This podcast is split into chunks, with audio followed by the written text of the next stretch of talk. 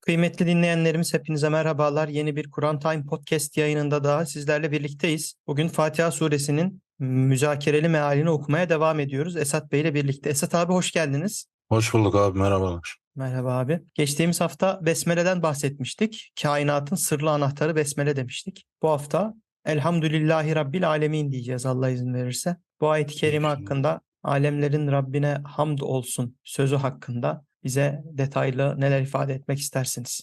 Evet abi elhamdülillahi rabbil alemin. Elhamdülillah hamd Allah içindir. Allah'a mahsustur demek. Yani düşününce kulluk tavrının kul olma bilincinin en önemli ifadesi aslında. Yani bakın la ilahe illallah değil veya bir yönüyle Bismillah da değil. Allahu Ekber veya Subhanallah da değil. Elhamdülillah. Yani kulun Rabbine yönelik veya Allah'a yönelik zihinsel, duygusal ve bedensel tavrını gösteren bir cümle. Yani kul aklıyla da, gönlüyle de, varoluşuyla da kendini yaratana karşı bir şey söyleyecekse bu söz elhamdülillah olmalıdır. Hamd etmek olmalıdır. Şimdi burada hamd kelimesinin medih ve şükür yani övmek ve teşekkür etmek şeklinde iki alt başlığı var. Yani hamd dediğimiz kavram medih ve şükrü yani övgüyü ve teşekkürü aynı anda içinde barındıran bir anlama sahip. Bu iki alt başlığı tek tek ele almamız lazım. Birinci alt başlık medih yani övgü veya övmek.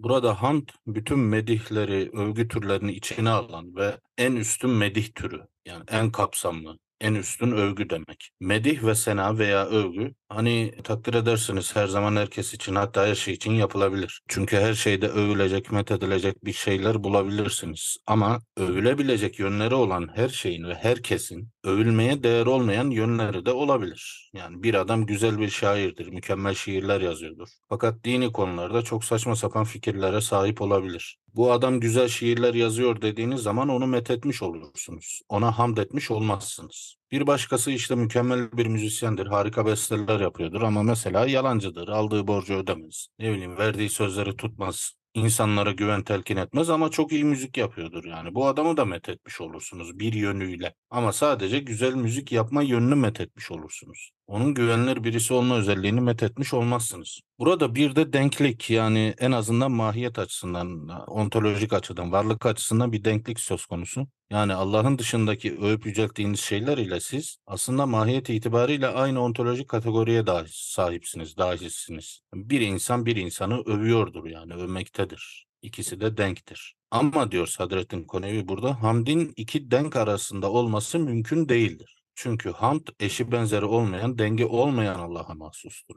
Diğer yandan da hamd yani bütün övgü türlerinin en üstünü ve bütün övgü türlerini de barındıran en kapsamlı övgü dediğimiz hamd, övülmeyecek hiçbir yönü bulunmayan, haşa övgüye değer bir özelliği, daha doğrusu övgüye değmeyen hiçbir özelliği olmayan Allah'a mahsustur. Yani fark ettiyseniz bu mana zaten bir yönüyle Allahu Ekber'in manasını da taşıyor yani en büyük anlamında. Subhanallah'ın manasını da taşıyor yani bütün noksanlardan münezzeh, kusursuz anlamında. Dolayısıyla Allah'a hamd ettiğimiz zaman yani Allah Teala'nın övgüye değer bütün sıfatlara, isimlere sahip olduğuna ve övgüye değer bütün icatların yaratıcısı olduğunu elhamdülillah demekle ifade ettiğimiz zaman kendinizi onun karşısında küçültmüş de oluyorsunuz. Yani biz bu tip ayrımları yapmakta aslında özellikle toplumsal hayatta çok beceriksiziz. Yani çok ikincil bir konu olacak ama belki girmeye bile gerek yoktur. Bilmiyorum ama yeri gelmişken değinelim işte. Mesela falanca adam kim? İsmet Özel mükemmel bir şairdir ama işte toplumsal konularda çok saçma fikirleri vardır. Olabilir. Ben İsmet Özel iyi bir şairdir dediğim zaman İsmet Özel'in sadece iyi bir şair olduğunu söylemiş olurum. Başka bir şey söylemiş olmam yani. İsmet Özel'in mükemmel bir insan, harikulade bir fikir adamı, dört dörtlük bir Müslüman, çok iyi bir eş, ne bileyim yılın babası, yüzyılın hidayet rehberi olduğunu filan söylemiş olmam yani. Aynı şey bir bisiklet tamircisi için de geçerli olabilir. Yani İsmet abi çok iyi bisiklet tamir ediyor. Dediğim zaman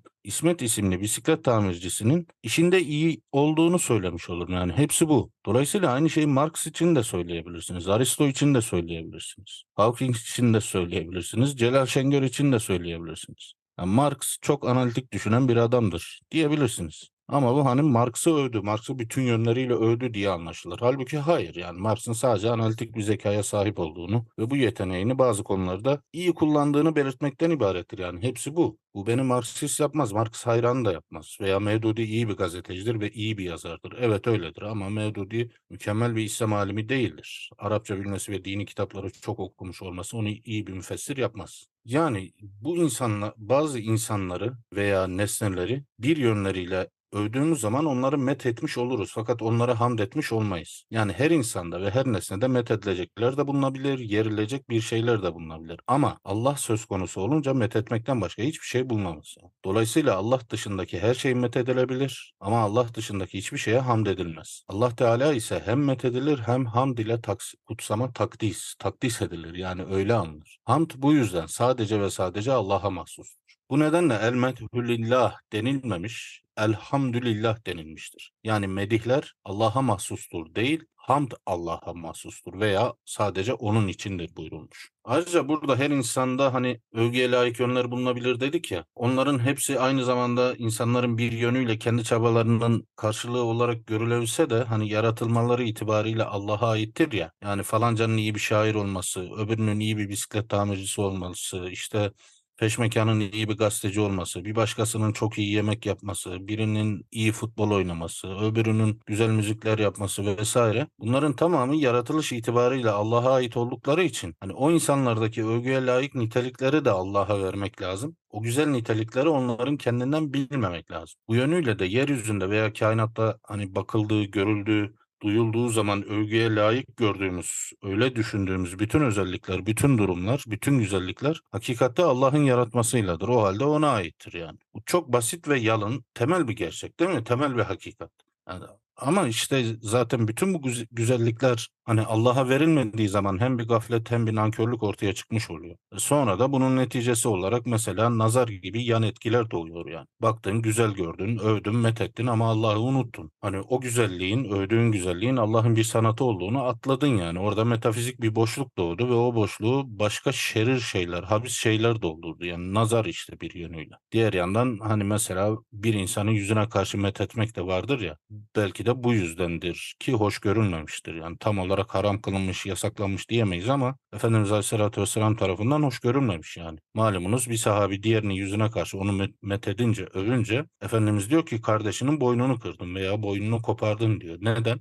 Çünkü o insanın nefsini tezkiye etmesini ki bu Kur'an'ın kötüleş, kötülediği bir şey. O insanın nefsini tezkiye etmesini kolaylaştırdın. Yani kendini bir şey zannetmesini kolaylaştırdın. Veya onda şeytanın o kapıdan saldırabileceği bir kapı açtın. Ya övüldüğü zaman bundan hoşlanmayan insan var mıdır bilmiyorum. Bazen olabilir. Hani bir dal kavuk ama aşikar bir dal kavuk yani. Böyle gider bir devlet görevlisini makamında ziyaret eder bir iş yaptırmak için. Onu över de över. Yani o kadar ki artık o devlet görevlisi bile rahatsızlık duymaya başlar. Bunlar olabilir ama birisini özellikle de yersiz nedensiz bir halde veya bir menfaat beklentisiyle övdüğünüz zaman özellikle de yüzüne karşı övdüğünüz zaman o insanın yüzüne karşı kınadığınız zamandakine benzer bir hal yaşanır. O övülen kişide. Yani sen mükemmel bir insansın, çok iyi namaz kılıyorsun, ne bileyim çok derin ilim sahibisin demekle sen rezil bir insansın, çok kötü namaz kılıyorsun, cahilin tekisin demek arasında aslında çok büyük farklar yoktur yani. Çünkü bunu dediğiniz bu her ikisinde dediğiniz insandaki oluşacak duygular yıkıcı duygulardır. Hoşuna gitmesi de yıkıcıdır, zoruna gitmesi de yıkıcıdır. Yani en azından tahrip edicidir. Biri kibre götürür, öbürü de kibirden kaynaklanır. Her ikisi de sonuçta kibir damarını canlandırır veya canlı tutar. Bu yüzden hani ne diyelim irfan ehli diyelim veya kamil insanlar diyelim. O insanlar için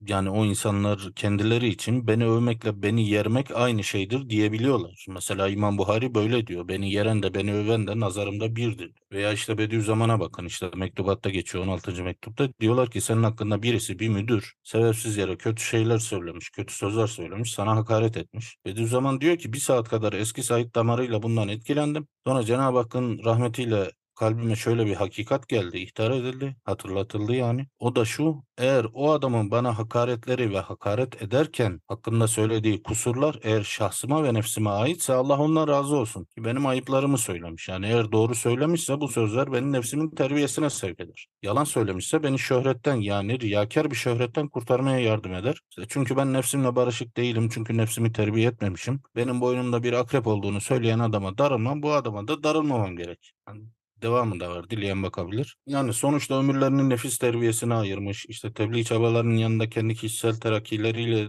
ile de ilgilenmek asıl meşguliyetler olmuş insanlar dışında hani ölmekten ve yerilmekten etkilenmeyecek insan yoktur desek yeridir. Bu yüzden hani yersiz, zamansız, gereksiz yere başkalarının yüzüne karşı onları övmemek lazım. Zaten hadisin devamında da Efendimiz Aleyhisselatü Vesselam biriniz diyor birisini illaki övecekse bari böyle olduğunu zannediyorum desin ve Allah'a karşı hiç kimseyi teskiye etmesin buyuruyor. Teskiye etmek temize çıkarmak demek. Yani manevi anlamda temize çıkarmak, arındırmak demek. Ve kendini teskiye etmek demek aslında ben arındım, ben temiz bir insanım, günahsızım, derin bir kulum, müthiş bir dindarım gibi anlamlara da geliyor ki yani abesliği, saçmalığı zaten aşikar. Yasaktır bu zaten ahlaksızca bir tavırdır. Dolayısıyla insan kendisini manevi kirlerden arındığını iddia edemeyeceği gibi başkası hakkında da böyle bir iddiada bulunamaz. Yani kendisini de başkasını da tezkiye edemez. Çünkü bu bir hüküm vermedir ve bu konudaki hüküm Allah'a aittir. Tabi bazı spesifik durumlar farklıdır. Mesela işte birini size sorarlar ahlakını, manevi hayatını, dürüstlüğünü vesaire. Siz de tanıyorsanız, o yönlerine şahitseniz somut anlamda hani usulünce hüsnü şehadette bulunabilirsiniz. Bunda da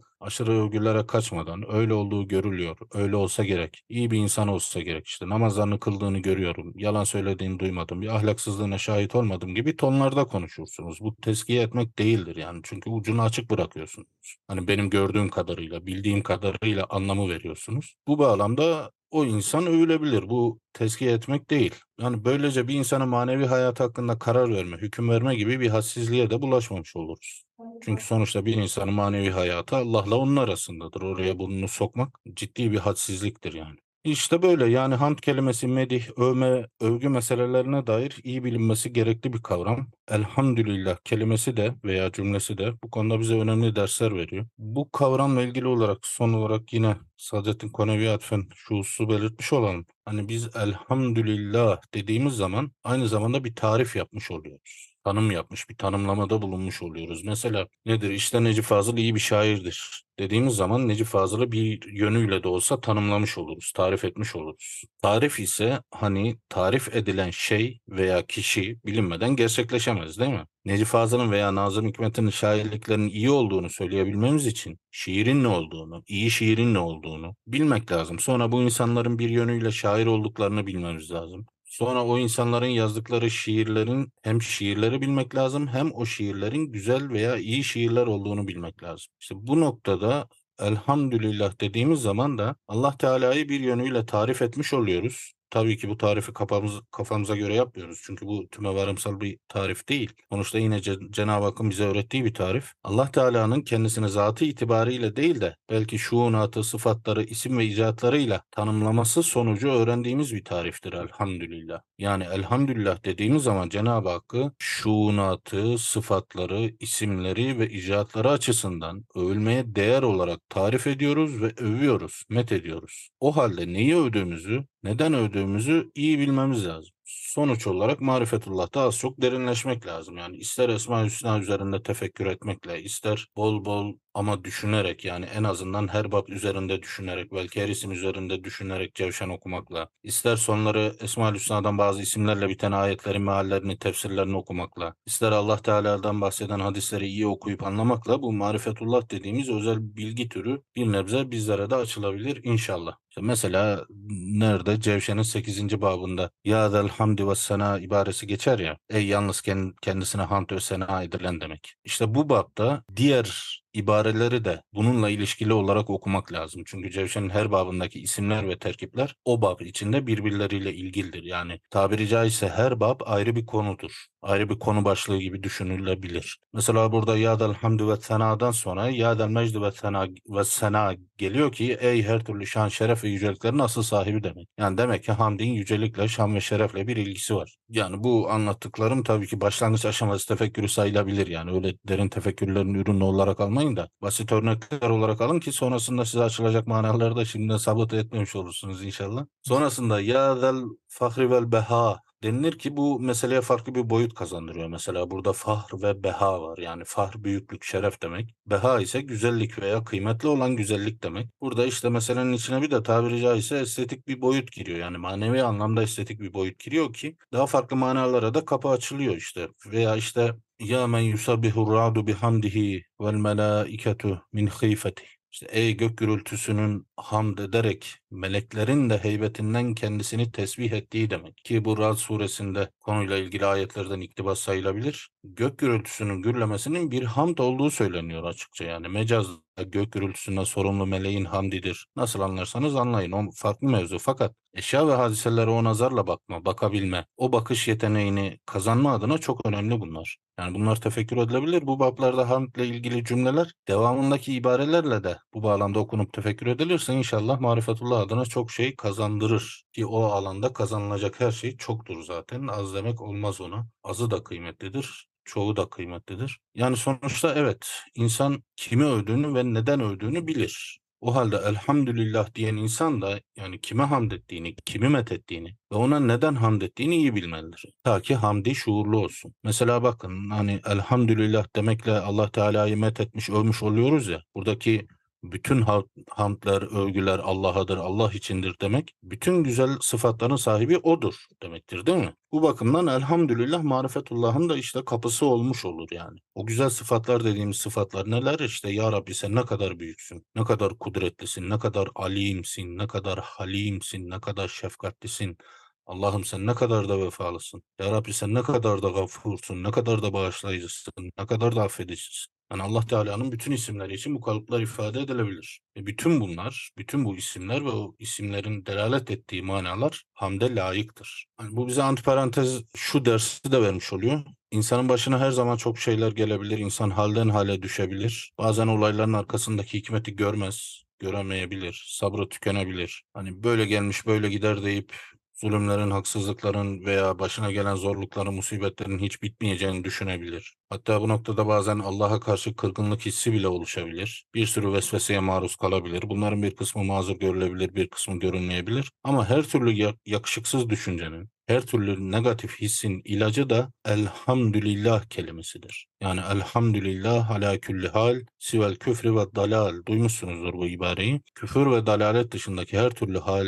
her türlü durum, her şart, her koşulda elhamdülillah demektir. Yani aklımızda, fikrimizde, hislerimizde Allah'la ilgili bir şey geçerken her zaman yüce sıfatlar geçmeli. Az bir zihinsel kaymaya bile fırsat verilmemeli. Eğer verilmişse de ümitsizliğe düşmeden toparlanmalı ve yeniden elhamdülillah, elhamdülillah, elhamdülillah zikrine devam edilmeli. Hamd kelimesinin ikinci alt başlığı şükür demiştik. Şükür kelimesi bildiğimiz teşekkür etmek, yapılan iyiliği bilmek, bir iyiliğin ihsanın farkında olmak ve o iyiliği edeni, o ihsanda bulunanı, o iyiliği ve ihsanı nedeniyle övmek ve ona bu iyiliği nedeniyle minnettar olmak demek. Malumunuz Türkçe'de şükran duyguları iki şekilde ifade edilir. İlki teşekkür ederim demekle. Yani teşekkür kelimesiyle. Bunu insanlara karşı kullanırız. Şükür kelimesi ise Allah'a karşı şükran duygularını ifade için kullanılır. Hani geçmişte bir çocuk ilahi grubu vardı. Teşekkür ederim Allah'ım diyorlardı ya.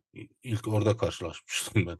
Allah'a karşı teşekkür kelimesinin kullanılmasını. Bazılarına garip de gelmişti ama aslında çok doğal yani sonuçta ikisi de aynı kelime. Ama Arapça ya çünkü yani Arapçada ayet hadislerde böyle bir ayrım yok. Hatta hadis var işte kullara şükretmeyen Allah'a da şükretmez buyuruyor Efendimiz Aleyhisselatü Vesselam. Bunu çevirirken de biz kullara teşekkür etmeyen Allah'a da şükretmez diye çeviriyoruz da hadisin aslında şükür kelimesi. Kullar içinde, Allah içinde şükür kelimesi kullan. Evet hamd şükürden daha kapsamlı. Çünkü şükür hamdin bir parçası. Farkı ise şu hamd doğrudan doğruya kişiye bir iyilikte bulunulmuş olsun olmasın yapılabilir yani. Şükürde ise bir iyilik yapılmış olması önemli nasıl diyelim bunu? Hamdde hamd edilen zatın sahip olduğu ihsanların, nimetlerin bize ulaşıp ulaşmaması pek önemli değil. Önemli olan hamd edilen zatın hamde layık olması. Şükürde ise kendisine teşekkür edilecek, edilecek zat tarafından bize bir şeyler ihsan edilmesi, bize bir nimet ulaştırılması önemli. Çünkü teşekkür nimete karşılık olur. Ama hamdde bir nimetin bulunması şart değildir. Bu ayrım aslında çok önemli değil. Önemli olan şu kadar. Hani elhamdülillah dediğimiz zaman hem hamd etmiş hem de şükretmiş oluruz. Allah'a şükür dediğimiz zaman da niyetimize, çağrışımlarımıza bağlı olarak hem şükür hem de hamd etmiş olabiliriz. İkisi de birbirini kapsar, ikisini de birbirini gerektirir ve tamamlar diyebilirsiniz. Asıl şuurunda olunması gereken şu, Cenab-ı Hakk'ın yaratıp rızıklandırdığı, hayat verdiği, bir sürü maddi manevi nimetlerle donattığı kullarından en çok istediği şey şükürdü. Kur'an'da pek çok ayette, yüzlerce ayette görebilirsiniz bunu. Efela yeşkurun, efela yeşkurun gibi hani ne kadar da az şükrediyorsunuz. Çünkü şükürsüzlük nankörlüktür abi. İnsanlara teşekkür etmeyen gerçekten Allah'a da şükretmez. Çünkü adamda bir şükran duygusu yok. Yani o hadisi bu manada da alabilirsiniz yani. Bir insanda herhangi bir iyiliğe karşı bir şükran hissi uyanmıyorsa veya oluşuyor da onu dile getiremiyorsa veya kendini iyiliğe karşı bir mukabelede bulunmak zorunda hissetmiyorsa o insan farklı seviyeleriyle nankördür denilebilir yani. Nankörlük Arapçada hangi kelimeyle ifade ediliyor biliyorsunuz? Kafera yani bildiğimiz küfür ve kafir kelimeleriyle ifade ediliyor. Yani bu bağlamda küfür evet nankörlüktür. En büyük nankörlük ise inkardır. Kur'an hakikatlerini yalanlamaktır. Bunun yanında derece derece Allah'a ve onun nimetlerine karşı farklı nankörlük seviyeleri de vardır. Ve bu türlü nankörlükler sadece kafirlere değil, kendini Müslüman ve mümin olarak tanımlayanlar insanlar tarafından da gösterilebilir böylesi nankörlükler. İşte Rahman suresine düşünün. Ve alâi rabbikuma tukezziben kaç defa? 30 küsür defa tekrar ediliyor.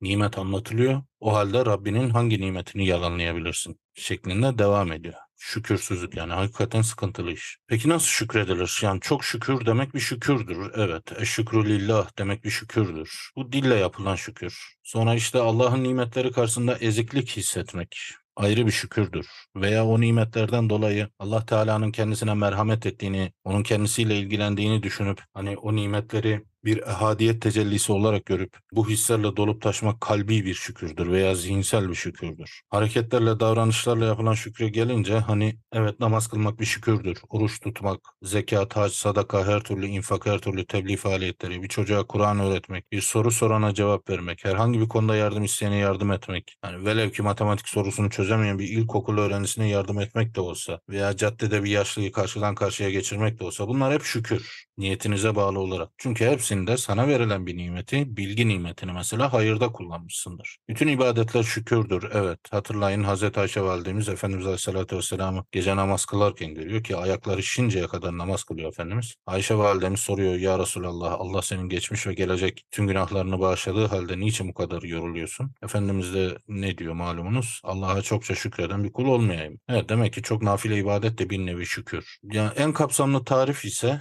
şükrün. İnsana hani emanet edilen el, ayak, dil, dudak, göz, kulak gibi maddi donanımlar veya akıl, duygu, hisler, latifeler gibi manevi donanımları Allah'ın emrettiği, onun razı olacağı yerlere sarf etmek, o istikamette kullanmak. Tanım çok basit, aşina olanları bilecektir fakat uygulaması ömürlüktür. Yani dolayısıyla böylece şükür bütün bir hayatın sonucunda elde edilecek bilanço sonucu gibi bir şey olmuş oluyor. Sonuçta demek ki şükür bir kul olma tavrı. Allah Teala'nın sayısız nimetlerine karşı bizden beklediği bir karşılık, bir mukabele. Elhamdülillah bu manaları içeriyor. Lillahi Rabbil Alemin, alemlerin elhamdülillahi Rabbil Alemin yani elhamdülillahi Rabbil Alemin bir bütün cümle olarak aldığımız zaman Rabbil Alemin son iki kelimesi alemlerin Rabbi demek ki Rabbil Alemin bu bağlamda elhamdülillah kelimesinin veya cümlesinin devamı veya bir tü türevi. Hatta hamd kelimesinin bir açılımı da sayılabilir. Rab kelimesi malumunuz terbiye etmek ve hükmetmek demek. Yani bütün alemlerin Rabbi dediğimizde işte bütün bir işleyişi yani atomlardan galaksilere kadar bütün işleyişi elinde tutan, hani tabiri caizse tek elden yöneten demek. Ayrıca hepsini hükmü altında bulunduran da demek. Bu durumda Allah'a neden hamd ediyoruz? Sorusunun cevabı çünkü o Rabbul Alemin'dir olmuş oluyor. Yani bütün alemlerin Rabbi. Hayvanlar aleminin, galaksiler aleminin, yıldızlar aleminin, atomlar aleminin, bitkiler aleminin, denizler aleminin, insanlar, cinler, melekler aleminin. Ayrıca bunların hepsini vahidiyet içerisinde düşünebilirsiniz. Ehadi anlamda da hani benim de Rabbim, anne babamın da Rabbi, kardeşimin, eşimin, çoluk çocuğumun da Rabbi, evimdeki kedi, köpeğin, kuşun, börtü, böceğin de Rabbi. Bildiğimiz ve bilmediğimiz bütün alemlerin Rabbi yani. Rab kelimesinde esas olan temel kavram ise, merkezi kavram ise terbiye kavramı. Yani Rabbül Alemin dediğimiz zaman alemlerin terbiye edicisi demiş oluyoruz. Yani her şeyi ve herkesi terbiye eden. Terbiye ne demek? Terbiyenin esasında da şu var. Her şey ve herkes için takdir edilen, yani Allah Teala tarafından takdir edilen bir başlangıç ve bitiş noktası veya bir potansiyel vardır. Herkesten beklenen terakki ise o potansiyelin açığa çıkarılması, gerçekleştirilmesidir. Yani her şey ve herkes bu potansiyeli açığa çıkarır. İrade sahibi varlık yaratıklar olarak belki insan veya cinler işte bu potansiyeli heba edebilir o ayrı. Fakat her hadise Allah Teala'nın her şeye ve herkese takdir ettiği potansiyeli açığa çıkarması içindir. Dolayısıyla hani başımıza iyi veya kötü ne gelirse gelsin o potansiyeli açığa çıkarmak için bu hadiselerin bir araç, bir tazik veya hani bir çeşit dış müdahale olduğu da düşünülebilir. Bu düşünce de bizi inşallah hadisatın tazikinden kurtaracak bir düşünce olabilir. Rabbül Alemin'in belki biraz yüzeysel kaldı ama düşünülmesi gereken ilk manası da bu olsa gerektir diye düşünüyoruz. Burada tabi Rabbül Alemin ibaresinin Rahman ve Rahim ile Rahman Rahim Elhamdülillah Rabbil Alemin Rahman Rahim var ya sonraki ayet. Sonraki ayetle ilişkisi üzerine gelecek programda daha fazla durabiliriz. İnşallah abi. Teşekkür ediyoruz detaylı açıklamalarınız için. Bugün de bir ayet-i kerimeyi işlemiş olduk birlikte. Allah nasip ederse önümüzdeki programda da diğer ayet-i kerimeye geçmiş oluruz. Son söz olarak ifade etmek istediğiniz bir şey var mı? Elhamdülillah abi. En güzel kapanış. Verdiklerine de vermediklerine de vereceklerine de elhamdülillah Allah razı olsun diyoruz. Çok teşekkür ederiz. cümlemize. Bu noktaya kadar vakit ayırıp bizi dinleyen değerli dostlarımıza da ayrıca teşekkür ederiz. Hepiniz Allah'a emanet olun. Bir sonraki programda görüşmek üzere. Baki selamlar. Eyvallah.